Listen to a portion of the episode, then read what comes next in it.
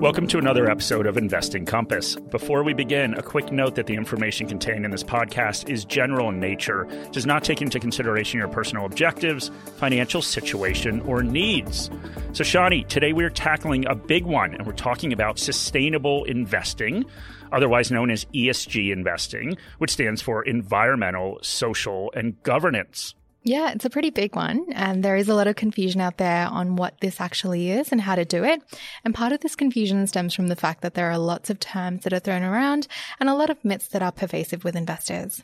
Yeah, no, exactly. In ESG, this is timely, which is nice. We didn't exactly plan it this way, but this is somewhat timely because there's been a lot of news lately around ESG. Mm-hmm. Right? So BetaShares announced that they have kicked Tesla out of their ESG ETF.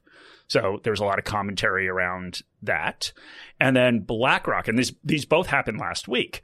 And then BlackRock converted their popular IWLD Global Index ETF to an ESG ETF. And they didn't really tell anyone or give anyone a choice of whether they wanted to do that or not. So this is a timely topic, right? Yeah, there's clearly a lot going on. Exactly. And this is also something that was suggested, right? By a listener, yeah. Yeah. So that's good. Okay. So how are we going to tackle this ESG topic, Mark? Okay. So I came up with an idea. Mm-hmm. So have you ever watched the show MythBusters? Because that's my inspiration for today. I haven't watched it since I was a kid. I've found a few better things to watch since then, but yeah. Better things. Yeah, I'd love to know what those are, because last night, I think I just asked you how your night was going, and you sent me a picture, and it was a Futurama on your television, mm-hmm. and you were burning a candle. Not like in a seance type of thing, but just you had a candle burning. You don't know if it was a seance or not. Yeah, I don't. So I'm not ashamed of that. Futurama is a great show. Okay, that's fine. But you know, when you say you have better things to do, you're not around sitting around reading James Joyce or anything, right? No, I'm not. Okay. But MythBusters. So I guess, as you know, if you remember your childhood, it was a TV show. They got a couple scientists. How old were you when you were watching it, Mark? I don't know. Not a child. Not a child, okay. Probably. Yeah, they've got these two scientists, and one, strangely enough, was wearing a beret. Mm-hmm. And they took a myth, and then they performed experiments to bust the myth. Or in some cases, I guess, you know, say that the myth actually existed. But that's going to be us today. Okay. Am I going to wear the beret today, or are you going to wear the beret today? I mean, who do you think would look better in it? We can do one of those who wore it best. I reckon it would be you, mate. You think so? Yeah. Okay. Well, I don't know what that says about me, but... Okay. Well, what's our first myth? Okay. So the first myth is that ESG, or sustainable investing, is about removing problem companies that manufacture things like tobacco, guns, and, you know, just assorted bad products, right? So, Shani, is that a myth? It is a myth. So many people confuse sustainable investing with negative screening. And what you just described is negative screening. And negative screening is definitely something that's used by many investors that would want to invest in line with their values. This was also the first step in an evolution that led to sustainable investing. And it started when religious organizations wanted to remove certain companies from their portfolios. Yeah, so it's important to say here that there is nothing wrong with negative screening, but the perception that investing sustainably and negative screening are the same thing has led to some other myths. And one is a myth that by choosing to invest sustainably, you are sacrificing returns for keeping your portfolio aligned with your values. Yeah, and we'll get to that myth, but let's explore why this is the case. Negative screening is removing companies from an investment universe for a non-financial reason. And the myth is that it can lead to underperformance. The other issue is that different people have different values. So it made sense for religious organizations where there's more uniformity in values, but less sense with the general public, where obviously values can and will differ person to person. Okay. And that's right, Shani. And so it's like finding investments, and let me know if I got this right. Okay. So it's like finding investments that align with the values of Gryffindor and Ravenclaw. So is that a good Harry Potter reference? Yeah. It's good. It's good. Okay. Like the skeptics, all the Harry Potter fans, obviously, probably do not think so. Yeah, we could go into a 1-hour episode on this, but... Yeah, why don't we start a second podcast for that? The other thing I was thinking we should do is we do sound checks before we start this, mm-hmm. and we could just record those conversations. I feel like they're pretty good. Because like today was really good. We covered the Westminster Dog Show. And which Mark knows an awful lot about. I know. I knew who won. I don't know a lot about it. And who won? Shani, do you remember? A Pekinese. A Pekinese named?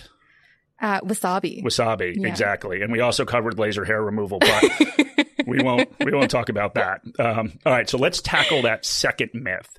And that second myth is, for if you're investing sustainably, you're sacrificing returns. And this just isn't true. And of course, we have a study on this. And Shani, you love studies. You do love studies. So why don't you tell us about this study? Okay. So we did some research using our ESG reading group, which is Sustainalytics. And we went back 10 years to 2009 and created a hypothetical portfolio of global stocks. And these stocks were divided up into three groups based on our ESG scoring methodology that looked at a number of environmental, social, and governance factors. So we had the top rated category, a middle category, and lowest rated category. And we looked at monthly returns for a 10-year period. The top-rated category came in at 0.76% monthly return, the middle at 0.78%, and the lowest at 0.75% category. So this study indicates that investing using ESG factors has not hurt returns, and investors are not being forced to make a choice between returns and sustainable investing. Okay. Nice job with the study. Now, time for the third myth. So sustainable investing means investing in companies that are dedicated to delivering positive impacts across one or more issues that impact the world. So this is also false. That is called impact investing. And that also is a thing, but it's not sustainable investing. So impact funds are often focused on specific themes, such as low carbon, gender equity, or green bonds. And they're trying to do good and earn returns at the same time. But once again, by minimizing the investment universe, they may sacrifice returns for at least what they perceive as the greater good. So we've done three myths now, which I think is your roundabout way of trying to give us the definition of sustainable investing. So why don't we just jump to that definition? Okay. I want to say that you were not on board with this myth-busting theme for the whole time. But anyway, you just want to get straight to the facts. I would have been okay with it if you were wearing a beret. Okay, well, that's disappointing everyone listening to this, because now they know that I'm not. But anyway, I was trying to build some dramatic tension there, Shani. Okay. And, I know that's a failed attempt, but we're trying to inform and entertain people, right? Mm-hmm. So why don't you give us the definition? Okay. So at Morningstar, we frame sustainable investing as an overarching investment approach that incorporates environmental, social, and corporate governance criteria throughout the investment process. Okay, so your definition is a little bit confusing. So perhaps more confusing than my sort of bewildering. It's a little bit corporate. Yeah. A little bit corporate, yeah. And maybe could confuse people more than my sort of myth-busting, here's what it's not thing. Yeah, I mean, I'm pretty used to describing concepts that you can't grasp. So. Well, thanks for that. Let's try to put this in terms you can understand. So traditionally, investors are trying to look at the risk that companies face and assessing that risk in light of the price they're paying. As investors, we get compensated to take on risk. We just have to make sure that we're compensated enough. Yeah. So even an idiot like me apparently can understand this. But that is a concept that Shani just went through that we've covered a couple times. So we talked about it on the bond episode, where we said the bigger the chance that the bond issuer defaults, or at least the bigger perception that they may default, the higher the interest rate that we demand as investors. So that's also true for investing in shares, where the more risk to the future cash flows we think a company may generate, the bigger the margin of safety we should demand as investors. Yeah, that's right, Mark. So historically, investors have taken a really narrow view of risk and focused on traditional business risks and financial risks. So for example, what are the risks that a new product line will be successful, or that interest rates or inflation will go up? Sustainable investing takes a wider view of those risks to include environmental, social, and governance factors. The key part of this is that the focus on the ESG risks that are relevant to a particular company and look at how they are addressing these issues. Yeah, so we view sustainable investing as a combination of these two factors. So we look at the absolute level of ESG risk associated with a company and what they've done to manage that risk exposure. And this is why sustainable investing is far more complicated than it's commonly portrayed. We have to start with the total exposure a company faces. Then we look at what part of that risk can be managed managed and what can't. And then we have to look at what can't be managed. And that is something that's just potentially inherent to the industry and the business that this company operates in. So after we've done all of that, we can look at and assess what the company has done to address the manageable risk. Yeah, so this is definitely complex, but let's use some examples that hopefully bring this home for people. Let's start with a couple of the hot button issues right now across the sustainability universe, starting with the role that corporations play in society. Since the GFC, there's been a growing realization that a complete focus on shareholders and maximizing short-term revenue may not actually be the best for anyone, let alone shareholders over the long term. Yeah, so what you're referring to here is this movement out there for more stakeholder-oriented capitalism, which simply means that shareholders are only one group that corporations need to be concerned with. They also need to consider customers, employees, the community where the company operates, and just the overall planet. So, Shani, I assume we have some listeners who are wondering what kind of hippie drum circle type of world we are describing here. But I'm also sure a lot are nodding their heads in agreement. And some, of course, are just nodding off. So let's talk about how this type of narrow focus can impact shareholders. I find everything you say so riveting, Ma. Yeah, your sarcasm is not apparent at all there. I do have my half-yearly check-in coming up. So moving on, we don't have to look further than our own backyard to see an example of this with AMP. Perhaps the best thing to do for short-term profits is to charge dead people. Perhaps it's to keep someone employed and then promote them even when you've admitted and settled that they sexually harassed one of your employees. So we've seen a bunch of departures from leadership positions and the board. We've seen lawsuits and we've seen regulatory scrutiny and fines for allowing their advisors to commit morally indefensible acts. Yeah, and I think morally indefensible is what actually the judge said during one of the settlements. So that sounds about right. Yeah. And of course, how is this working out for shareholders? Well, the answer is not very well. Past 5 years, AMP stock has fallen close to 80%. So we rate AMP as a company with a high controversy level for business ethics, with their top three material ESG issues being business ethics, product governance, and human capital. So all we're saying here is that to invest sustainably, as investors, we need to take ESG risks into account because they can have a huge impact on returns. Morningstar Premium is designed to help you reach your investing goals. Our coverage spans over 50,000 securities and 2,000 funds and ETFs.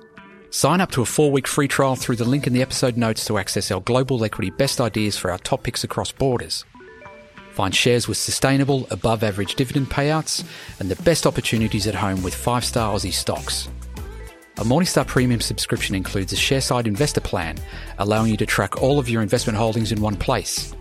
And take advantage of Sharesight's investment performance and tax reporting that has been built specifically for the needs of self-directed investors. If you love Premium after your 4-week trial and choose to subscribe, your subscription may be tax-deductible if you derive income from the share market. Sign up for a free trial today. Yeah, and I think we need to be quite clear about how this holistic view of risk works.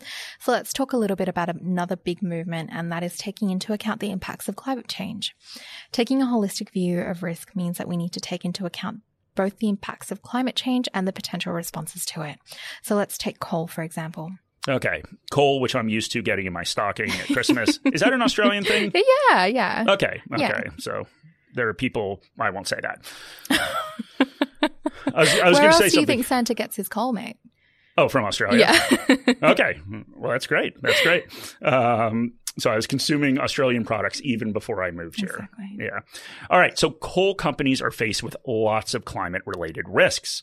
There are pledges by countries and companies to reduce emissions. There are growing global movements of consumers that don't want to use electricity produced by coal. All of these are risks to demand for coal and are making people question if coal miners will survive. So carbon taxes, substitution of coal-burning plants or cleaner ways to generate electricity, and consumer boycotts are all risks. Yeah, but remember that doesn't mean that coal companies can't be priced cheap enough to account for these risks. So there is the opportunity to take ESG risks into account and be compensated for them as investors. Yeah, and I know that this concept might sound strange to people, and we'll address it later on, but depending on the probability we assign of coal demand dropping off to such a level that it puts individual companies out of business, there would be a potential price that we would invest in coal companies. So we can't have an episode on sustainable investing without talking about its growing popularity. And in the financial services industry, popularity is, of course, measured in flows. Okay, what about my popularity? That's, yeah, it depends how close we are to our quarterly reviews. Okay, so you're just admitting that you were sucking up to me. Yeah. Okay, that's great. What if you compared... Did you think it was anything else? I was hoping you actually liked me, but anyway. How would you compare my popularity to Wasabi's? Have you won... What was it called? What dog show? The Westminster Dog Show. The Westminster Dog Show. I've not heard of this before. Okay, it's a pretty famous dog show. Okay, I didn't know that dog shows were famous. As I say that, it seems even more ridiculous. Okay. But anyway, Wasabi got a steak. So that little Pekinese got a steak. Well, that's good. Yeah. Which I guess was it nice. Well deserved? Well, Wasabi won the dog show. Okay. Should we get back to this? Yes, probably. Okay. But sustainable investing, it is quite popular. In Australia, the asset flows in sustainable funds was 35% a year in 2020 over 2019 and are now topping $25 billion. Okay, so that's Australia. What about globally? Yeah, so Australia is definitely a bit of a laggard in this space as total assets just topped the $25 billion mark in 2020. This compares to $1.65 trillion globally. In terms of flows, 13% globally occurred in the US for the fourth quarter and 79% was in Europe. So sustainable investing is clearly taking off in Europe and lagging in the rest of the world. In fact, in Europe, inflows in 2020 were 5 times larger than they were 3 years ago and double what they were in 2019. So it's really taking off. Yeah. And I think it's also clear that if those trends in Europe spread globally, then we'll see an even greater focus on this type of investing. So, you know, the question is, what does that mean for investors? Well, this is where we come full circle to the myths we went through at the beginning and the different definitions that people have of what sustainable investing means. Many investors don't have the same expansive definition that we have here at Morningstar. So for many investors, sustainable investing is based on values, and that is where we could see a huge impact. That's right, Mark. So funds, of course, want inflows, and they're going to cater to investor demand. So if people think investing sustainably is negative screening for companies that don't align with their values, then there will be funds that don't invest in coals or weapons manufacturers or any values that appeal to a portion of the population. What this means is that eventually these flows will start impacting the price of certain companies in certain industries. So companies like Microsoft, they've announced that they'll be carbon negative by 2030, and by 2050, they'll have removed all of the carbon the company has emitted since its founding in 1975. They'd be popular with this crowd. But a coal company, no matter how cheap it gets in terms of the inherent risk of global warming, will never get purchased. Yeah, and this is what we need to consider as investors. So one risk we need to consider is, are we appropriately accounting for the underlying risk to the company? And the other risk we need to consider is the risk that the demand for a particular industry will continue to erode, which will impact the value of companies we hold in our portfolio. So we cited a study at the beginning of this podcast that said investing sustainably has not had a notable negative impact on returns. However, if this scenario plays out where flows continue to go into negative screening funds, we will actually start to see outperformance. So the last topic that we need to cover is related, and it's greenwashing. So let's start with the definition. What is greenwashing, Mark? I thought I'm the one that asks you questions on this. We've switched roles. Yeah. Remember, remember you said that a previous podcast was like sitting for the CFA exam. Yeah, I was sweating. You were like really going for it. Yeah. Question after question. Yeah. I was trying. But all right, I'll play your role for today. Okay. So greenwashing is basically marketing spin that says a product or service is good for the environment. In terms of investing, it is funds and ETFs talking about sustainable investing, but not really incorporating it into their investment process. Basically, they do this because they know that sustainable investing is increasing popularity and they want to hitch their horse to that wagon. So for those interested in investing in funds and ETFs that are actually sustainable, we can talk a little bit about how we decipher that here at Morningstar. So we have a part of our company called Sustainalytics that provides ESG ratings on companies. We rate each company on over 60 ESG-related criteria. So this is once again looked at the total ESG exposure of the company and then looking at how management is managing that risk. Yeah, that's right, Shani. And so when it comes to an ETF or a fund, we look at all the ESG ratings on the individual companies that are held – And then we roll that up and we take a holistic view at the fund or ETF. And we give it something called our globe rating. So portfolio holdings that are managing their ESG risk well relative to their peer group are given 5 globes. And then the lowest are given 1 globe. So that means that we can see if a fund or ETF that claims to be investing sustainably is actually doing it. And the last piece of the puzzle is intent, because it is of course possible that a fund or ETF could happen to arrive at a portfolio filled with companies that rank highly on our sustainability rankings, but it's by chance. Yeah, and doing something good without intent is, and I know I talk about this a lot, it's basically my squash game at this point, right? So we talked a little bit about how I was going to take up a hobby and I jumped to being a pilot. Yeah, but as you do. But Mark's jumped to squash. Yeah. And every once in a while I hit a good shot and my coach says, great shot. But I, of course, wasn't trying to do it. Yeah. You were just trying to survive. Yes, exactly. Exactly. So. Yeah. So your coach is 80 years old. He is 80 years old. He's barely mobile, you say. Well, he has some problems getting around. Yeah, but he continues to beat you. Well, he does continue to beat me, but he has some advantages. He has more experience. Okay. But anyway, let's get away from my personal humiliation, and we can talk about intent when it comes to sustainable investing. So we also assess managers for intent by reviewing their investment process, and we provide a rating on that as well. So I think we cover all these bases, right? We cover what securities are in there, how do we look at them, and then our analysts look at the process that somebody goes through. Yeah, exactly it. So why don't we look at a couple of sustainable ETFs and see how we rate them? We can start with the BetaShares Global Sustainability Leaders ETF with the ticker symbol of ETHI. Our analysts give it a bronze rating and it comes in at 5 globes, which is our highest sustainability rating. Okay, so that is, they're doing what they say they're doing, right? So then we've got the Van Neck Vectors International Sustainable ETF. That has the ticker symbol ESGI.